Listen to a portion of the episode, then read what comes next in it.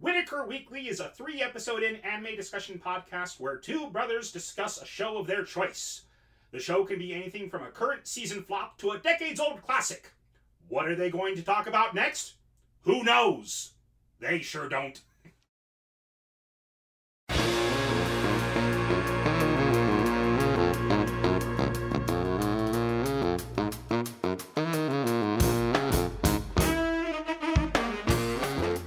I'm Andrew. I'm Lee. And this is Whitaker Weekly. Let's get right to it. Hey, okay. Looks like we got a couple things in the news that you wanted to talk about. Yep, a couple of things in the news. Well, also, I didn't really mention it, but Volume 7 of Interviews with Monster Girls. Can you see that clearly? Yes. Okay. Volume 7 with Interviews with Monster Girls came out this week. I've already read it. It's adorable. What is that girl? She's not in the anime. No, she's just introduced in this issue. She's from Okinawa, and she's a demi who has the ability to read emotions through people's eyes and kind of see an aura around them. So she's a type of telepath, a type of psychic. Mm-hmm. Mm-hmm. But no, it's fun. It's she gets to see the main sensei and the succubus interact with each other. She sees, is there all any more girls and stuff like that. It's fun. It's a very fun issue. Also, does the invisible girl make much of an appearance anymore? Was that a bad joke? I'm literally asking if she is like, okay, so we I think both she was a one-off joke. We both pretty much binge watched that show right after, and they introduced a girl who's invisible in the ending credit scene of the last episode, which you told me is in the manga at least once that you know of, but I don't know if that's... I think she's only in that one scene. I haven't seen... I don't remember her coming back. But anyways, also... Speaking of invisible girls, there was a scene in the My Hero Academia movie where they had to do paper, rock, scissors. And the invisible girl is actually holding signs with paper, rock, and scissor hands on it so that she can contribute in a paper, rock, scissors game. It's like the little details that they draw into those. I just love it. But... Also, Volume 14 of The Devil's Part-Timer came out. Okay. And I just finished reading this one last night. It is a collection of short stories. Like one of the short stories is, how Emmy first got along in Japan, because we never actually see that. First time we see Emmy in Japan is a year after Mao and Ashia arrive. So, but no, it's worth a read. I adore this series, Devil's a Part-Timer. I can't recommend it enough. I just wanted to go ahead and show those came out this last week. So for the news, I was extremely excited to learn. Like, we knew it was happening, but there wasn't a date for it. I just rubbed my eyes there. But Crunchyroll is bringing the Konosuba movie to the United States. It's going to be only for one night. I got it pulled up right here. It's going to be November 12th, and they're working with Fathom Events, just like we kind of assumed they would. I'm definitely planning on going. I know Doug wants to go with me. Yeah, I'm really excited for it. It's one night only, so make sure you see it that one night if you want to see it in theaters. They'll probably release it on DVD, or maybe you can put it up on their site after a certain time has passed. I don't know. I'm definitely going to be seeing it on the big screen. Anyways, and then for the next bit of news is, once again, Crunchyroll, they've just announced their fall lineup, and they got a lot of great shows coming up. Season 4 of My Hero Academia, Black Fox, Season 4 of Food Wars. It's Food Wars, the Fourth Plate. But there's two shows that are brand new shows that I am very, very excited for. I've been reading the manga for them, and I think they're just great stories. The first one is Ascendance of a Bookworm. Okay. And Ascendance of a Bookworm is this Japanese teenager dies by having books crushing her. Okay, she is a massive bookworm. That's all she lived for, books. And a pile of books crushed her in her own home. She is reborn as a peasant girl in this medieval world. And it's, as far as I can tell, there's no magic, there's nothing fancy about it. It's just a typical medieval world. And she desperately wants to read a book. Unfortunately, she's a peasant in a medieval world. Books are not easy to come by, nor are they cheap. A lot of nobles will buy books just to show how rich they are and never actually read them. Oh. So yeah, it's this story about this bookworm desperately trying to get a book, but she's also weak. She has a very frail body. She gets sick and tired very, very easily. I'm going through this list. And near the bottom of the list, apparently season 2 of Legend of the Galactic Heroes Die Neue These is coming out. Neat. I never finished season 1. Neither. But no, apparently season 2 is premiering this week. Yeah, awesome. The 26th. Dropping the 26th. Tomorrow. That's tomorrow, yeah. A lot of the shows were wrapping up last week. But anyways, the other show that I'm very excited for is High School Prodigies. My bad. High School Prodigies Have It Easy in Another World. Mm-hmm. Imagine 7 people with the brains of Ender Wiggins. Oh. Go to a fantasy world. They're good people. All of them are good people. One is a genius politician. One's a genius inventor. One is a genius doctor. One is a genius businessman. And I think one's a genius ninja, and there's 2 others. I can't remember what the other 2 their jobs are. But they pretty much use their abilities to save the world. And it's really amazing seeing these guys do what they do in this fantasy world. Like one of the guys, the businessman, opens up a shop without any wares. And everyone's just like, you're crazy. You're absolutely crazy. How on earth are you going to make any money without any wares? Well, what he does is he opens up this shop and he allows merchants to sell wares at his shop for a percentage of the profits. Yeah. Uh-huh. Yeah. He saves them on its head. He saves them the cost of having their own store. Mm-hmm. And becomes the place where people can go. Yeah. So, yeah, it's incredible. And I don't want to spoil any more of it. But yeah, it's. I love the manga. Doug's the one who introduced me to it, and I read as much of it as has been translated. But there hasn't been a new chapter in several months, unfortunately. But I'm very excited to see the anime. Okay. But yeah, that's what I wanted to point out. We got the new seasons announced. I mean, you can also go to my anime list and see what's coming out starting this week. Something you mentioned, something about you're talking about Ascendance of a Bookworm and somebody and the main character dying by a collapsing of books on top of them. Reminded me of Read or Die and the paper and her character. She would have died if not for getting saved because a bunch of books fell on her as well. Well, okay. Well, yeah. Well, the opening of the show, the opening of the movie Read or Die, features a character called the Paper who owns her own 4-story apartment, and you can barely walk through it with how many books she has. And she gets up, she leaves books in the bed she sleeps in, walks past. There's more books in her hallway than there is room to walk, and walks out of this apartment complex.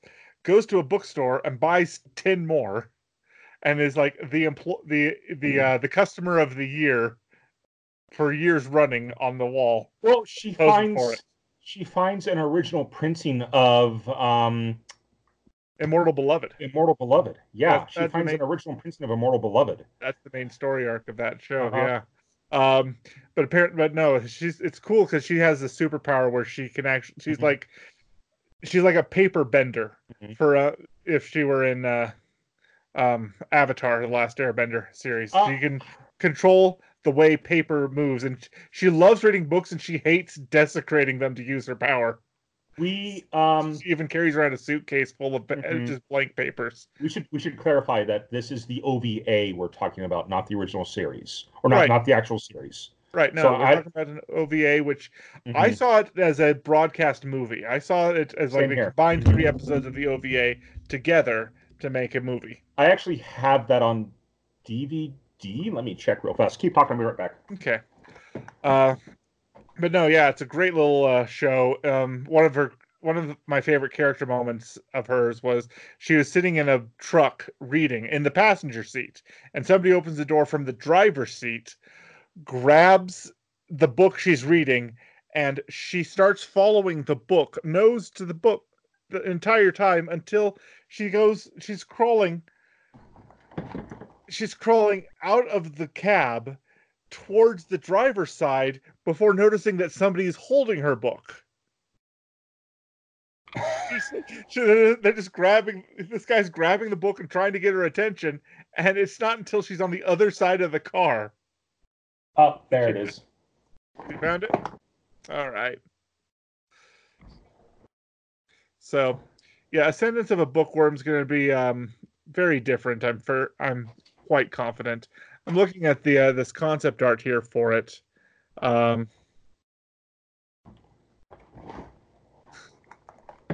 Yes, Read or Die. Yeah, totally worth watching if you haven't seen this. I have not seen the series.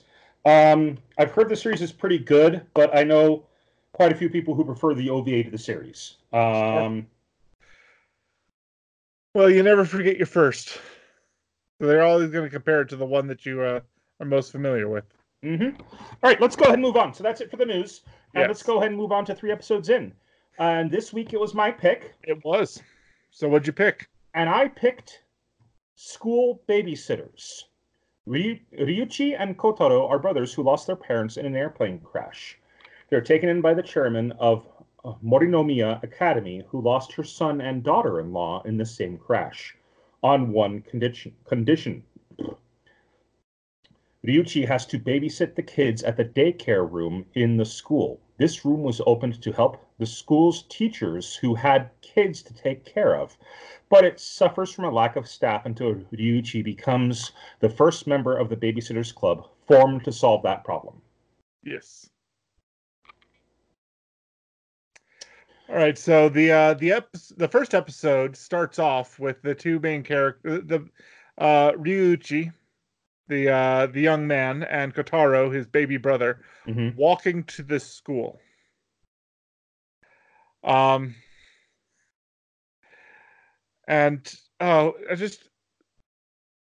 first thing that I wrote down has to do with the chairwoman's secretary and the way he delivers his lines.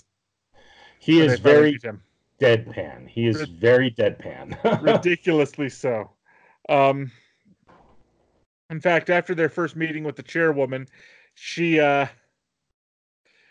he says, "I don't have a way of I don't have a way of transporting you." So he literally crouches down as if to give a piggyback ride to both the high school student and the baby brother, and he says it so seriously that he's like, "Really? No, I am joking." Look, how can anyone tell? So the secretary is. I'm already quite amused by him, and just There's another moment where he's around that same time where Kotaro. That's right. Kotaro agrees to become the head of the babysitter club when he sees the situation, and says it with such conviction that it moves the secretary to tears, but he, in the most deadpan way, grabs a tissue and holds it over his eyes as if he is undergoing the motions that being moved to tears would be like, without any of the internal actual emotions. Mm-hmm. Mm-hmm. Toby. He's just going in and out of my electronics and knocking stuff over without a care in the world. Anyway. So the beginning of the show, we're introduced to the main boy, his little brother, and the old woman who is the school's chairwoman. Mm-hmm. The chairwoman. Who honestly, at first glance, her face reminded me of, I can't pronounce it right now, Koruko? The villain puppet from Unico and the Land of Magic. You've watched that far more recently than I have. Just stark features. There's stark features that don't necessarily move the way you'd expect humans to move. Mm-hmm. So a little puppet-like. And then this afro of gray hair that's just absolutely bigger than any other character. This huge head of gray, just gray curls. So much hair. That reminds me, when the little boy looks at, the baby brother looks at it and just says, what I don't remember how the word translates, but it's an unkind way of saying fluffy. I don't remember it. I didn't take a note of it. But he says it to himself, and then he says it loud enough for her to hear, and says, "Oh, is it fluffy? Is it? Well, let's see what I do to your hair. Let's see how you like it if you have the same haircut." Keep saying that, and I'll give you the same haircut. Yeah. and then, in the secretary's imagination, he sees the little boy with a giant curly afro. That's not until episode 2, but yeah. And it's like, oh, that would be adorable. It's a little boy with. And he's got green hair, but he's got hair just as big as the grandma's, and he thinks it's delightful. But anyways, so he comes to this school. They go to that school, and they meet the grandma, and the grandma says, you will live with me. I'll pay for all of your expenses and all that stuff on one condition. She already transferred him to the school. Yes. But on one condition, and that condition is that you will join this babysitters club. And he's like, wait, there's a babysitters club? And she said, actually, no, there isn't. We tried doing one a couple years ago, but we didn't get enough students to actually form it properly. Mm-hmm. And there's a lot of parents, teachers at the school who have young children. But because either both spouses work or, they're divorced and they need some extra help taking care of the kids or something like that, sure.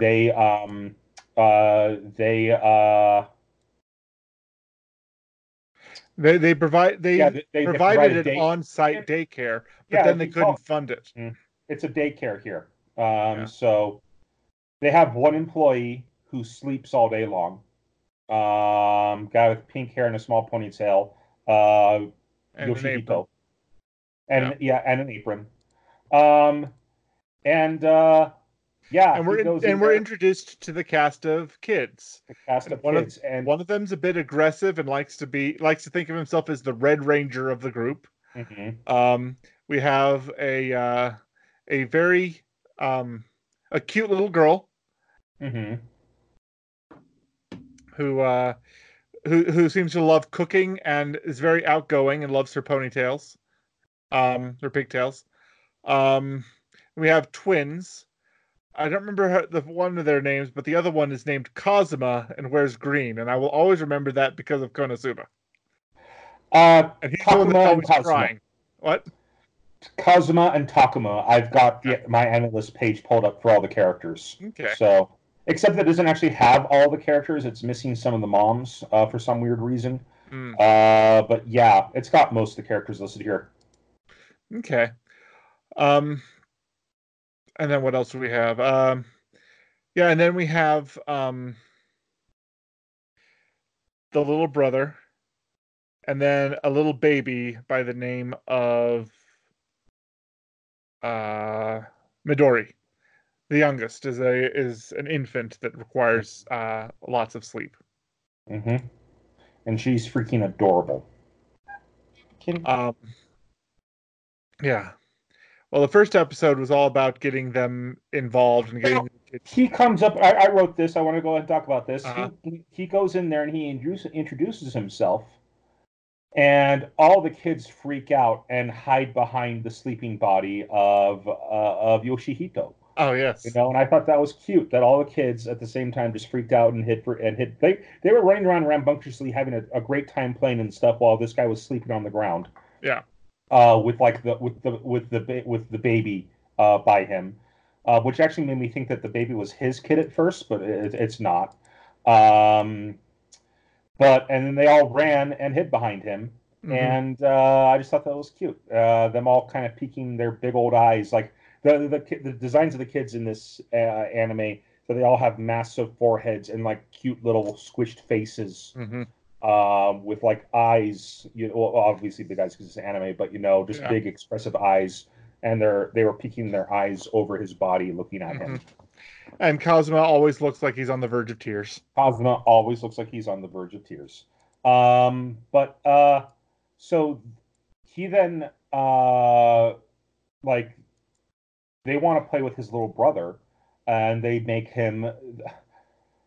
They say, you're going to be the giant monster. They say kaiju.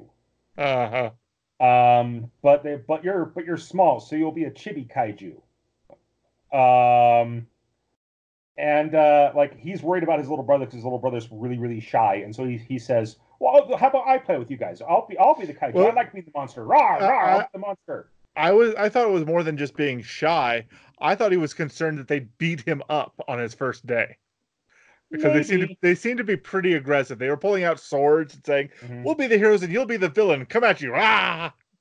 I could see that, but it's also his they had established fairly well up to this point that his little brother's extremely shy. He barely speaks. So that's what I got from it. But anyways,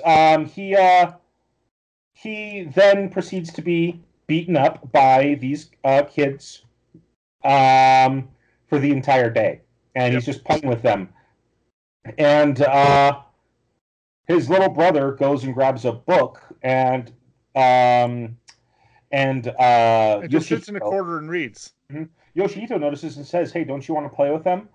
And he says, "No." And he just kind of shakes his head. It's like, "Okay, well, would you like me to read that for you?" He shakes his head.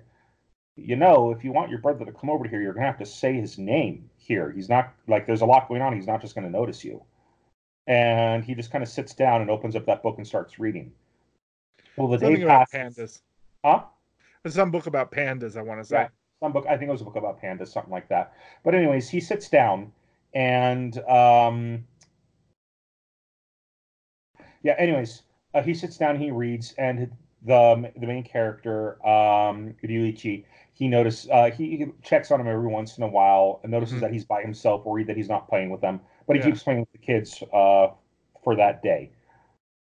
The parents then come to pick up the kids. The women who are the teachers come, and then there's the older brother who's on the baseball team of Taka, the violent little boy. Yes. Turns out he's violent because his brother is violent to him. Whenever he does something dumb, instead of explaining to him why that's dumb, he hits him on the head. Yeah.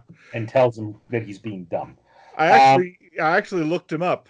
The voice actor for the violent older brother is Goblin Slayer. Oh, okay. Neat. Cool.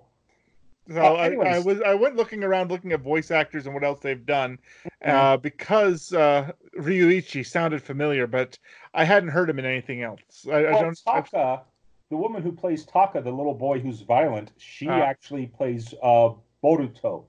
Naruto's kid in the Boruto series. Okay. So I saw that too. Yeah, it was just I thought that the older brother, the main character Ryuichi, sounded familiar, but I couldn't place him. Oh well, I don't want to spend time on the show looking up his acting. Up everybody's acting. But anyways, they come pick up all the kids and stuff, and he. Goes over to actually we also need to say that the guy with pink hair Yoshihito he says he has to go because they're not letting me do overtime mm-hmm. When really he's trying to get the guy to say it's I need you to stay, and he's willing to stay, but Yuchi is a very polite boy, so he says it's okay, I'll take care of them, and he just kind of goes off. Yeah. So the next bit may not have happened if this person had been there, if Yoshihito had been there. But he goes to his little brother, mm-hmm. and he notices his little brother is panting and breathing heavily. And he sees that he has a fever. And he runs out, because he's new to the area, he doesn't know anything. As he leaves the school, he meets Hayato, the older brother, and says, "Please tell me where the closest clinic is. My little brother has a fever." And the little brother got a fever from stress, according to the doctor. Right. A new environment. He was by himself. His brother, his support pillar was busy, so he became sick. Got better really quick. But he goes outside, and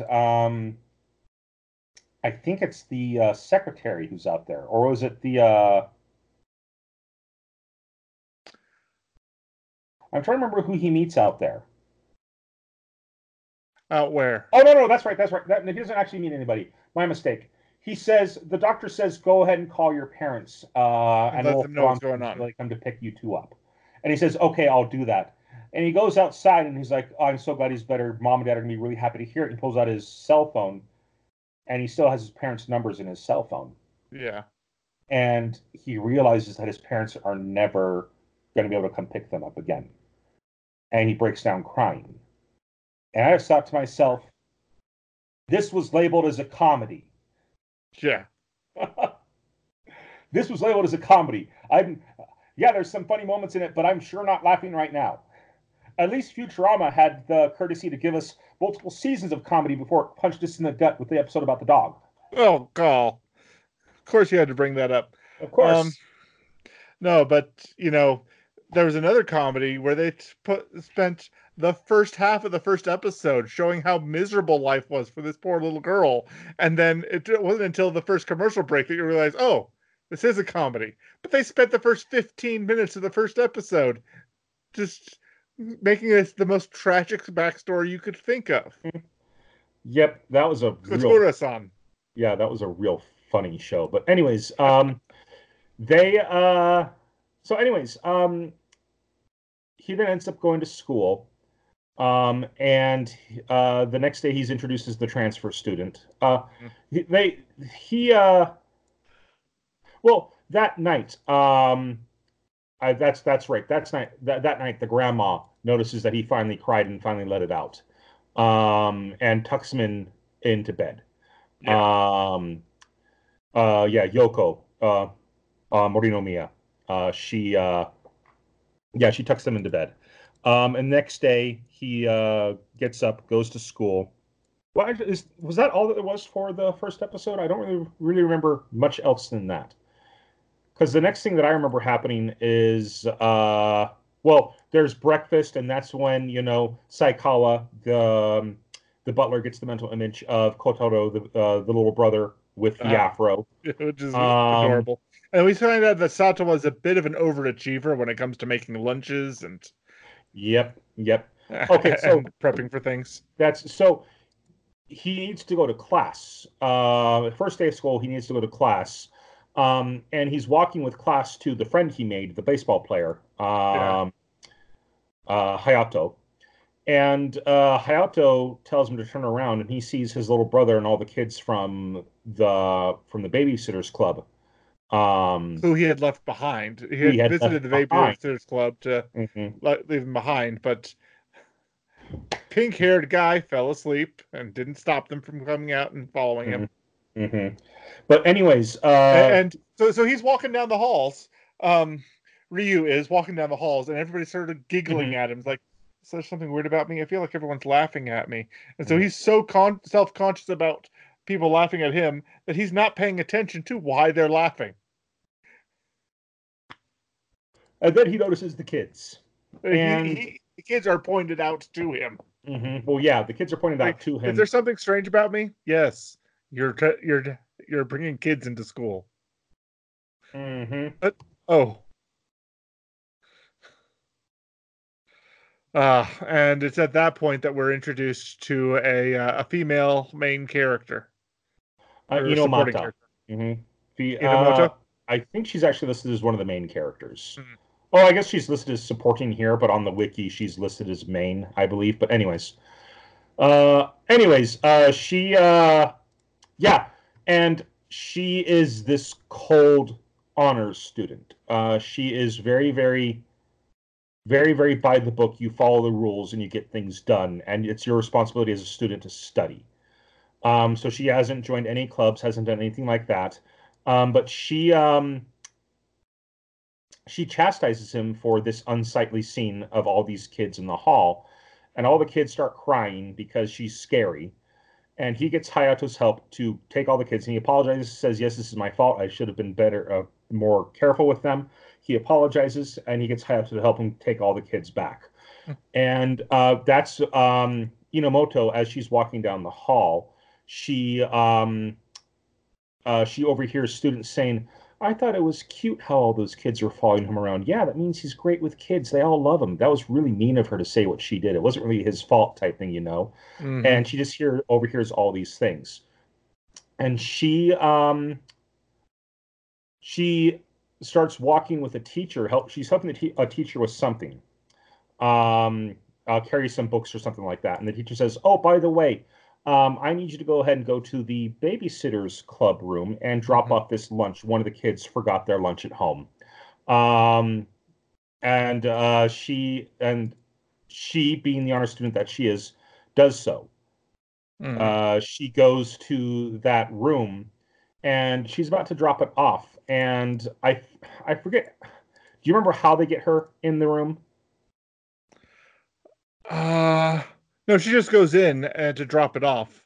Uh-huh. And it's at that point that both the no, that's right. So okay, so what happens is the PTR teacher, his phone buzzes, and we never know why, but he suddenly has a tummy ache, and the baseball player has to take him to the infirmary, and that's why it's revealed later on in the episode that it was a setup.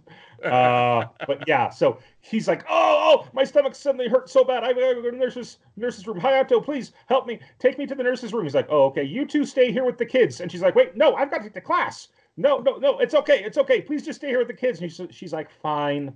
And so she stays, and the kids try to get her to play with them, and they call her. They call her a villain. Yeah. She then instantly turns on them and says, "Who's a villain?" with glowing red eyes. Scaring the kids again. Yes. But they start... and so she starts going off on, you know, how horrible a person she is because all she's good at is studying and she has no interpersonal skills whatsoever. And you know, anytime so all she ever does is make life miserable for everyone around her. Well, she tries to get the kids to apologize, and she says, "Don't bother because you know she doesn't want to force a far worse situation than I am," type thing. And he's like, "No, it's okay. I'm happy. Like I'm," and because she knows about like his parents being dead, and the reason he's taking care of these kids is because it gives him a chance to have somewhere to live. So she sees him in a pitiful situation, and he says, "No, actually, I'm happy. I'm okay," and that's what frustrates her and gets her to open up. Mm-hmm. And that's when she starts saying that she starts crying and starts saying that she is just this wretched person that everybody hates. Everybody hates her. Listening to the people who are overhearing, like listening to people in the hallways talking about her and things like that. She's like, "The only thing I'm good at is studying. That's it. I can't do anything else." But anyways, she cries and the kids come over to comfort her. And it's a really, really cute scene with the kids comforting her and stuff like that. And and then she ends up falling asleep in that room. And there's a shot with the kids. Cuddling with the kids. And there's like, they're like blankets for the size of these toddlers, and there's like 3 or 4 of them covering her. She then wakes up during lunch, asks what time it is. They're like, "Oh, it's lunch," because the teacher's back, the guy who actually runs the class is back, baseball player is back, and they're sitting around the table eating. She's like, "Why didn't you wake me up?" "Oh, we really, really tried, but there was no waking you up." But we see... before that happens, we see pink-haired teacher, baseball guy, and the nurse all sitting in the nurse's office, and along with the teacher who was helping them. Actually, no, the baseball guy's in there. He's gone to class. But the teacher who Inomata was helping is there and explaining. And like it was very much a plot of that teacher to get... to help Inomata see that there's more in life than studying. So, and so that cute scene happened in episode 2, and I think in that same episode they went to the zoo, right? And you wrote a couple things about that. They did go to the zoo, but yeah, I think that was in episode 2. Yes. So the two main characters are named after a dragon and a tiger, respectively. And something that Taka says about his little brother, Kotaro, is as he's wearing a tiger t-shirt, it says, "You haven't even seen a tiger. You should wearing a t-shirt like that is dumb." And so he says, "Well, how about I take you to the zoo on Sunday?" And so offering to take the kid to the zoo on Sunday in front of the other kids is like, look, he might be your brother, but you can't play favorites. You have to now. It's like, he's family. Yeah. What I do privately with family is not the same thing as what I do with you. Well, you need to reveal the reason that Yoshimoto, I don't think I got his name right. Yoshihito, my bad. Yoshihito intends on getting paid on having an outing that all the parents are coming to anyway. Yeah. Mm-hmm. Well, and like when they tell the grandma about it, she freaks out and says, "I'm not paying an employee for going somewhere where there's already going to be parents." And the parents are already going themselves, yeah. Mm-hmm.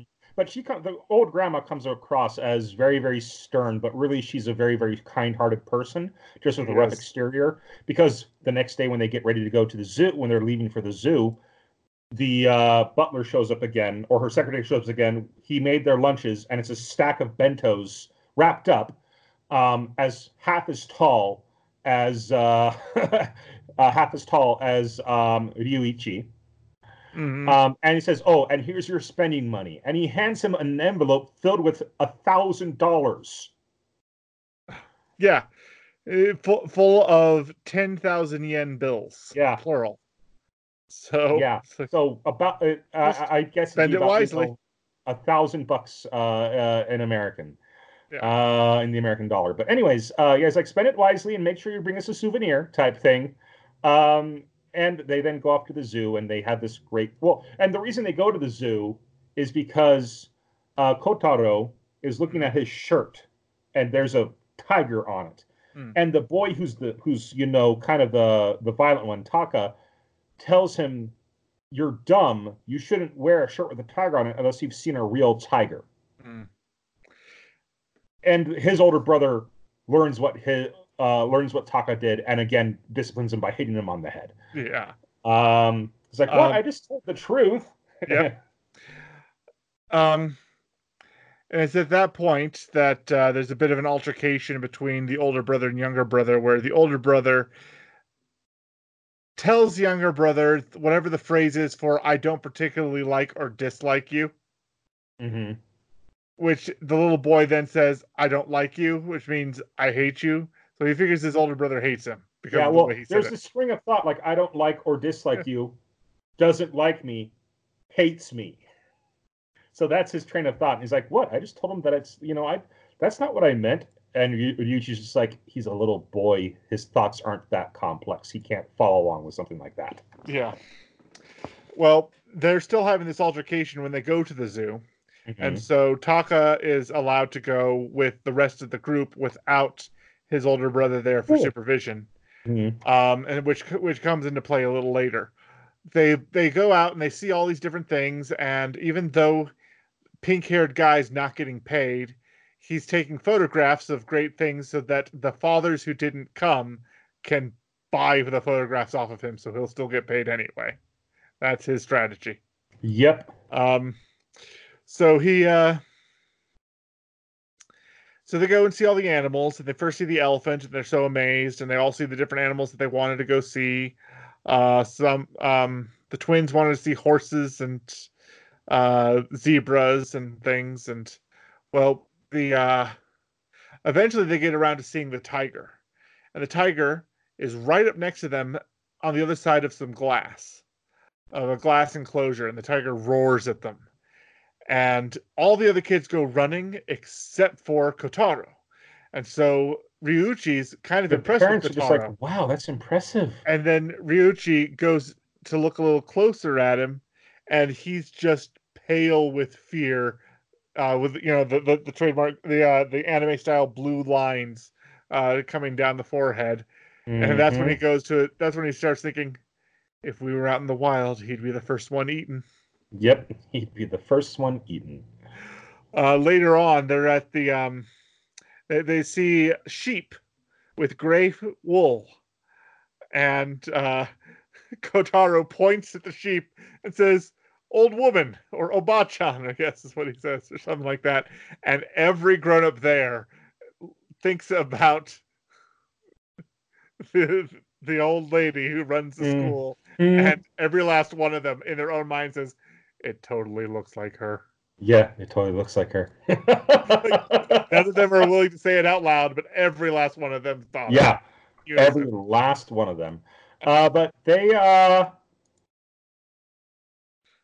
yeah, so it's a real cute episode, a real cute bit where they're at the zoo and they go home.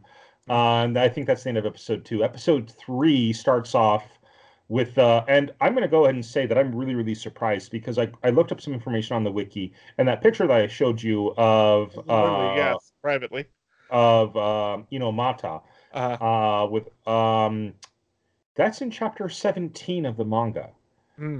They fly through stuff through the manga, and I read a couple of chapters from the manga as well, just to kind of see.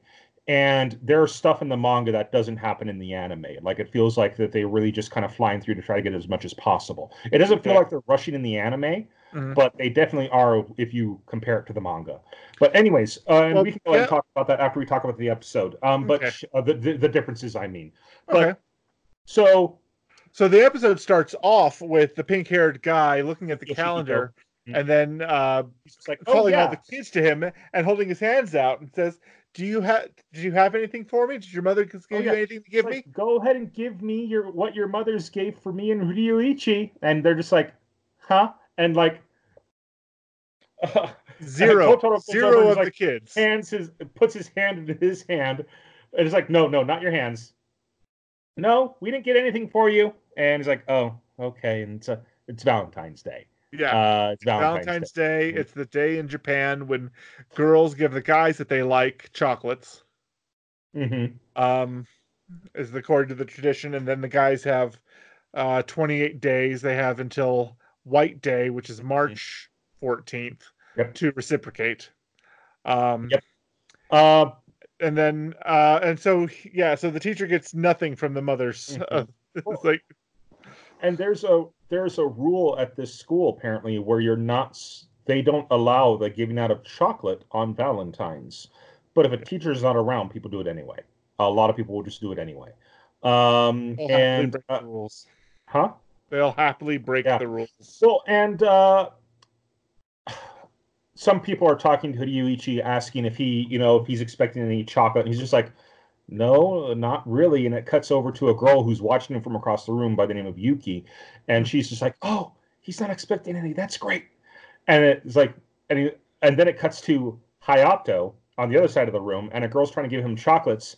And he just looks at it and says, "Nah, I don't need it. I don't like chocolates anyway." Which then makes the girl cry and run over to her friend. And then a couple of guys are like, "You could have given it to us." Uh-huh. To him, it's like, don't just turn a girl down because you don't like the chocolates. But anyway, the girls are then talking about how he's cool, but he's a jerk. But they wish they were in a class with these other two guys who are really handsome boys, and like one's mysterious and cool, and one's just such a cool, beautiful guy. And it cuts to that classroom, and that happens to be the class that that Inomata is in. Class 3A is the class that these elite students are in. And we forgot to mention that she's one of the elite students, that she's top ranked in the school, and like apparently the best students are in class A. So they consider it the advanced class. Yep. But anyways, she and we established earlier that Inomata is a stickler for rules. She very, very much is like, "No, we need to follow the rules. That's what they're there for." And a lot of the girls are trying to give chocolates to this guy. And I'm trying to remember what his name is. I didn't write it down, but I think it's Tomoya. Let me go ahead and pull up his picture here real fast. Yeah, Tomoya. Tomoya Yagi. He's got closed eyes, blonde hair. And honestly, he looks incredibly creepy. But anyways, he... there's a reason for that. Yeah, there is. There's very much a reason for it, and we'll get to that. But anyways, Tomoya gets to pretty much he and all the girls get chewed out by Inomata, and she says, anybody who doesn't want to follow the school rules, get out of this classroom right now. You're disturbing the rest of us. And they're just like, well, for crying out loud, why are you stepping on our fun? Get over it. It's okay. And Tomoya is just like, it's okay, girls. Just give me the chocolates after school. It's fine. He hands the girls their chocolates back. He then goes over to Inomata and says, hey, so you're part of that babysitters club, right? And she's like, no, because she actually hasn't joined it. And he says, but then he says, I heard they're looking for new members. Can you tell me where it is? And she instantly flashes in she gets a memory flash of a sign saying, look, looking for members or new applicants welcome or something like that. And she immediately stands up and says, I don't know what you're talking about. Get away or leave me alone. And she goes and she's stalking down the hallway and she starts thinking about Valentine's and how stupid it is. But then she starts thinking again about her and how she always pushes people away. And really what she's feeling, and she admits this to herself, is that she wants to be part of the Babysitters Club. She loves those kids, but she's afraid of making them hate her like she does everybody else. So she doesn't want to do that. And so she knows that she can never actually join that club. And she goes to the library to study. Well, Tomoya finds the Babysitters Club, and he goes in. He wants to join, and they're super excited to have him, and he wants to play with the kids, and like, he learns all the kids' names real fast. We cut back. Very complimentary. He's very complimentary. The kids, he's a little too smooth with the kids. Yeah, he's instant. Like, he knows exactly how to compliment them. They all instantly like him, which in and of itself is not a bad thing. Okay, being good with kids is not a bad thing, but the way he comes across is very bad. Anyway, we cut to the library, and there's a couple of students complaining about this guy, Tomoya, saying that they think it's a farce that he actually wants to join the club. He has, he probably just wants to do it to impress girls. And another student says, actually, I've seen him look at kids, and trust me, you do not want him around kids. And she instantly freaks out and gets up and runs to the babysitter room. Yeah. We cut to inside the room, and he's just like, yes, is it okay if I pinch his cheek, as he's pushing his finger towards the main character's little brother, to Kotaro.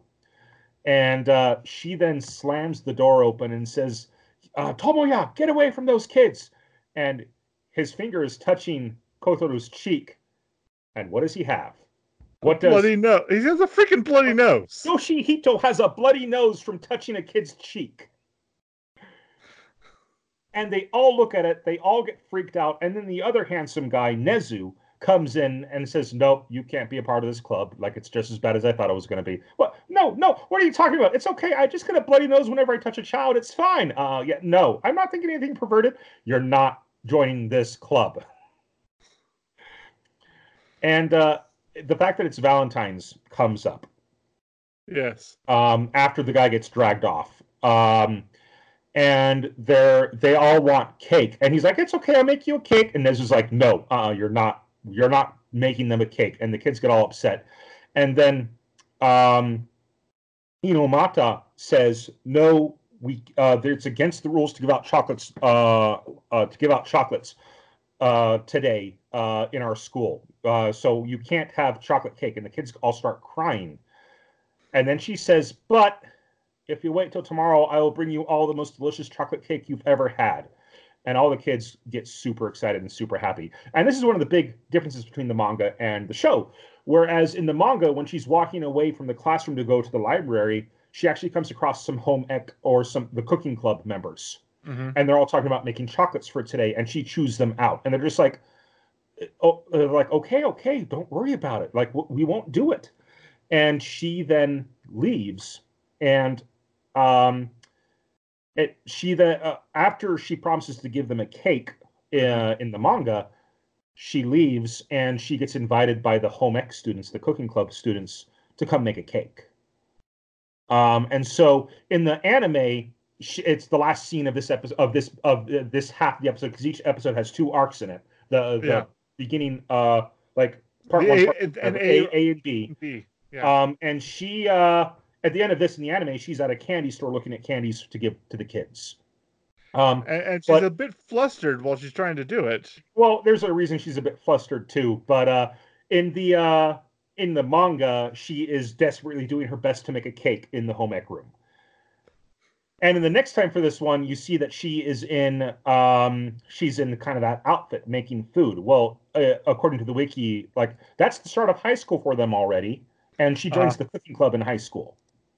But anyways, on their way home from school, because she stayed after to help with the kids, and they're walking in the same direction for a little while, Inomata and Ryuichi. He's like, here, hold on just a second. And he goes into a convenience store, and then he comes out. And he has Kotaro hand Inomata a box of chocolates. And she's like, well, what is this? And he says, well, I couldn't give you anything at school, but this is my thanks for, all the great things you're doing with the kids. And he says, missed this scene. You missed this scene? Is this an after credit scene? No, this is before. This happened in episode 3. Huh. This is not an after credit scene, and she blushes like crazy after he walks away. That's that image I shared you from the manga.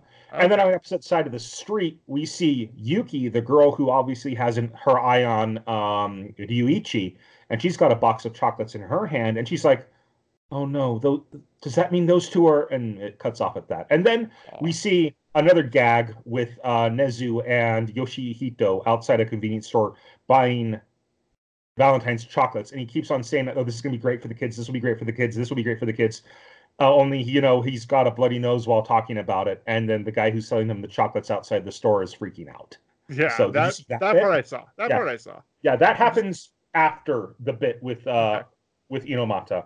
Now, the last half of episode 3 is a pretty interesting sequence where, after just dealing with the creepy high school student who may or may not be a lolicon, they're at a gym situation. They're outdoors. Why on earth are we having gym as first period? Let's say this decided that. It's too cold already this morning. And why are we in shorts? Like, literally everybody else is in coats. And these poor students are in shorts getting ready for gym class when the guy at the pink hair comes in with a special wagon that has all the kids in it. They went out for a walk together. And they immediately come out and they want to play. He lets them out of this walker thing. Yeah. And they immediately tackle Ryuichi. And he's so happy because they're so warm. And what's the side effect of that? Of saying that they were warm out loud. Oh, they're so warm. And then he's like, oh, wait, sorry, you guys have to go inside. I have class. I can't play with you right now. And the male student was like, oh, no, it's fine. It's totally fine. Like, we're your classmates. So how about you share one of those... what do they say? How about you give us one of those natural heat packs? And they all lean in trying to grab one of the kids. And all the kids freak out and they start running around trying to stay away from these guys. And in my head, I'm already hearing yakety sax as all the kids running. But anyways, we then see a creepo watching them from the shadows. And they're just like... AIDS, medical mask, and fedora. And he's watching the kids, and as the children are running away, I want to say that it's Takuma, the twin who doesn't cry all the time, whereas Kazuma is the one who cries all the time. Yep. Takuma, in order to hide from these people... he's crawling in the bushes right towards him. Crawling to the bushes right towards this creepy person. They notice the creepy person. Ryuichi runs towards him. And Hayato, the baseball player, takes off his shoe and hurls it at this guy, just as the guy leans down and picks up the kid, Takuma. Takuma's super excited to see who it is. Recognizes him. Gets hit with the head. The guy gets hit in the head with a shoe, gets knocked over, and he's just like, oh, uh-oh, are you okay? What happened? They go over, and... It's like, nice aim. Yeah. Oh, wow, nice aim type thing, you know. They're complimenting each other. They go over there. Google, go away. I did not call for you right now. They go over, and he's they're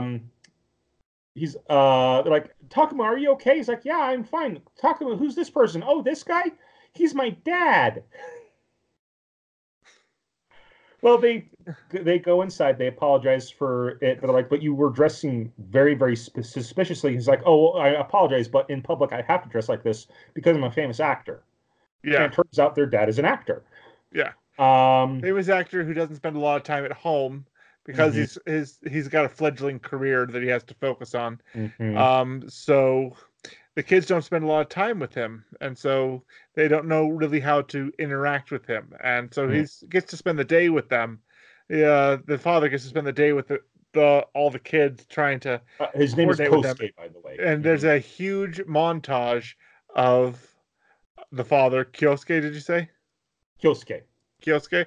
There's a montage of Kiyosuke playing all these different games, and every time they try to play a game, Kazuma cries.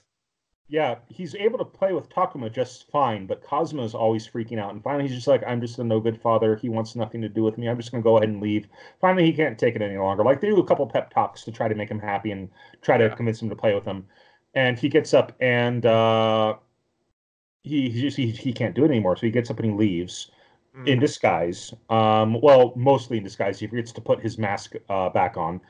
And as he's leaving, one of the girls runs into him.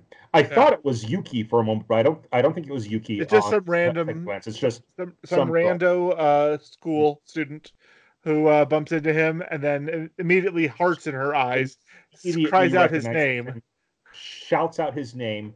Every window at the school opens up. Girls see him. It's like a scene from I think it's A Hard Day's Night, where the girls just flood and chase after the Beatles.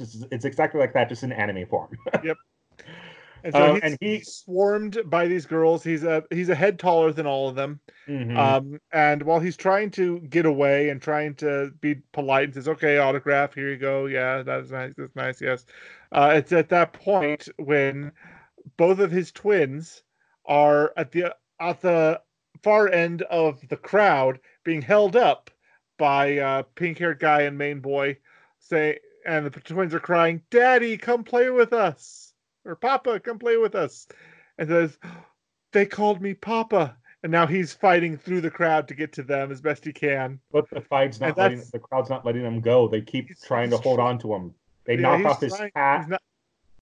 And that's when, now, as a reminder to our audience, the reason these children are in this daycare is one of the parents works at the school as a teacher.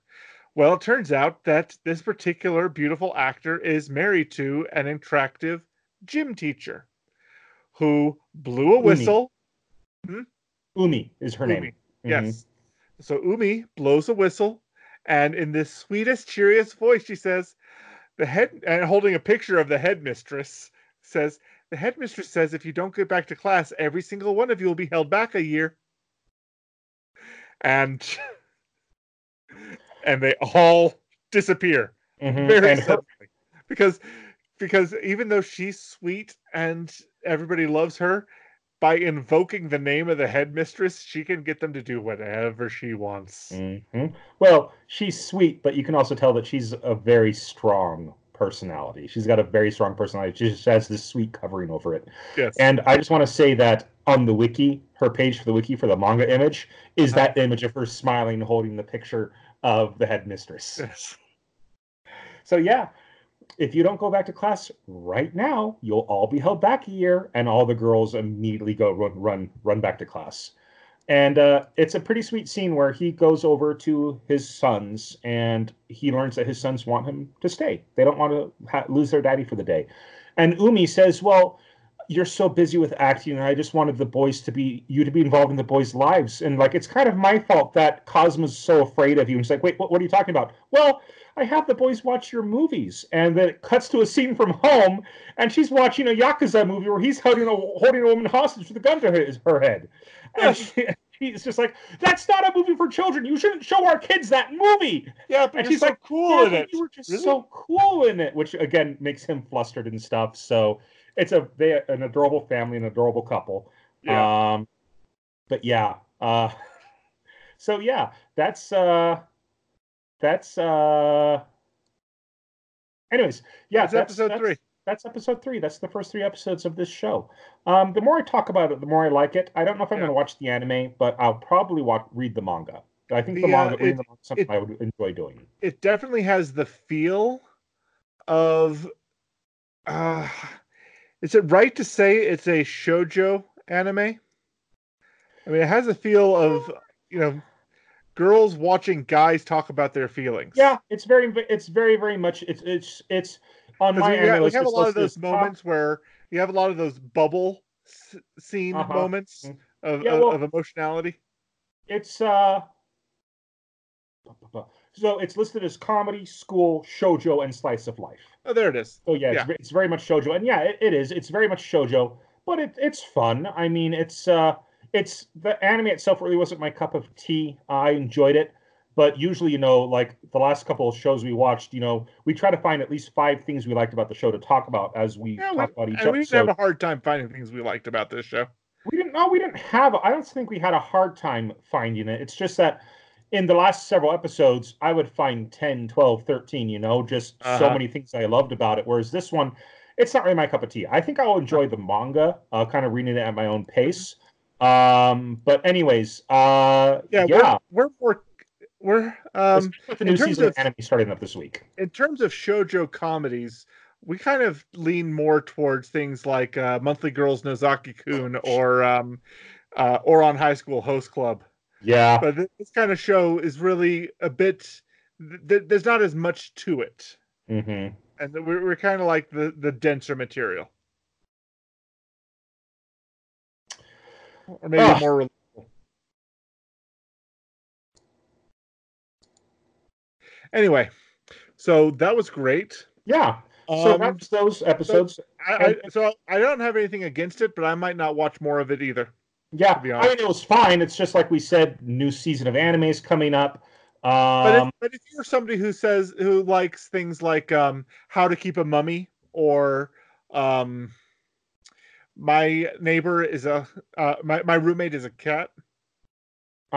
Here's the thing: I did enjoy those, and I watched those. Oh, did you? I did. Yeah, I didn't finish either of those. So weird. Okay. Anyways, so that's it for this week. Next week we're wrapping up our schools with a twist. This wasn't really that much of a twist, but I thought it was a good enough one. But next week, because next week is also leading into October. We wanted to go ahead and pick a show that has a bit of school and a bit of Halloween. So what did we pick for next week? It was your pick. So next week it was my pick, and I want to watch the first 3 episodes of Little Witch Academia. I've seen a lot of memes of this going around, and I want to give it a shot. I love the movie. The movie was great. Watched it. I have not seen the show. I'm looking forward to seeing what the show's like. I have not seen the movie, but I'll be watching the show without having seen the movie before we start this. Next week. It's been years since I've seen the movie, though. So, the following synopsis from Netflix reads: Aiko enrolls in the Luna Nova Witchcraft Academy. She is not the best student, but her bright attitude is the key to her and her friends' success. So, not a whole lot there because you know, Netflix tends to have pretty short synopses. But, yeah, we're looking forward to that. Seeing a lot of memes of it and looking forward to getting to know these characters that I've seen around on the internet before. Okay, awesome. Well, that's it for 3 episodes in. It's now time for recommendation of the week, and it's my pick. And I picked Borderlands 3. Surprise, surprise. I've been playing the crap out of that game. I honestly thought that I was going to go ahead and finish it. I thought I was going to finish it yesterday, but I did. They were leading up this quest, being like, "This is the final charge. We're going to do this. We're going to go here. We're going to go ahead and save the world. It's going to be great." And I do that mission, and there's a whole other planet to do after that. So yeah, I did not finish it. I still have a lot to do. And that's not even doing the end game content or the new game plus stuff. But yeah, I have been devouring this game. It's loads of fun. They made a lot of tweaks to the guns. There's a brand of gun called Torque that shoots explosive bullets. And usually they were pretty slow moving in the other Borderlands games. In this one, they move pretty quickly. And you can switch between, well, not all of them, but some of the guns you can switch between impact or sticky. So impact, it goes off as soon as it hits somebody. Or sticky, it goes off when you reload. So some big guy's charging you, you unload an entire clip of Torque ammo on him, reload, and all of a sudden, brrr, all these explosions go off. That sounds amazing. Lots of fun. So yeah, Borderlands 3 is incredible. I highly recommend it. I'm not the only one who's saying it's incredible. But anyways, that's it for recommendation of the week. It's now time for creator shout out, and that's your pick this week. It is my pick, and this week I'm going to shout out somebody who I've been listening to for a very long time. He has a channel on YouTube called Ideas of Ice and Fire. Mm-hmm. He has a very nice speaking voice, very easy to listen to as he talks, and often. Now, what got me into his channel, though, was that he has these deconstructions about the various characters or cultures or ideas, philosophies, technologies of the Dune saga by Frank Herbert. Oh, okay. He started off doing stuff for A Song of Ice and Fire, the Game of Thrones book series, but he's also branched out and done a lot of stuff for Dune. And so even though his main title is based on the work he's done deconstructing George R. R. Martin's Game of Thrones series, I'm really a fan of his work with Dune. He's got a Facebook page, Twitter account, Patreon accounts we'll be linking to as well. But seriously, check out his YouTube channel, subscribe, give him a chance. It's very interesting to listen to. Cool. All right, well, that's it for another episode this week. Thank you so much for listening in. If you listened on YouTube, please feel free to like this episode and subscribe to our channel. If you like what we do and want to support us, please share our channel with your friends. Where can they find us on social media? Our site, WhitakerWeekly.com, currently has the links to our Facebook page, Twitter account, and YouTube channel. We encourage all our listeners to follow us on the social media platform of their preference. And if there's one we're not on yet, please reach out to us on one of the ones we've mentioned, and we'll broaden our scope to include you. Okay, well, thank you so much for listening in, you guys. I want to go ahead and give a shout out to Ben Coombs for doing the artwork for our avatars and for our channel. And another shout out to Brasmataz for their song Dreikolk, which we use for our opening and closing song. Okay, well, I've been Andrew. I've been Lee. And this has been Whitaker Weekly. You guys have a great week.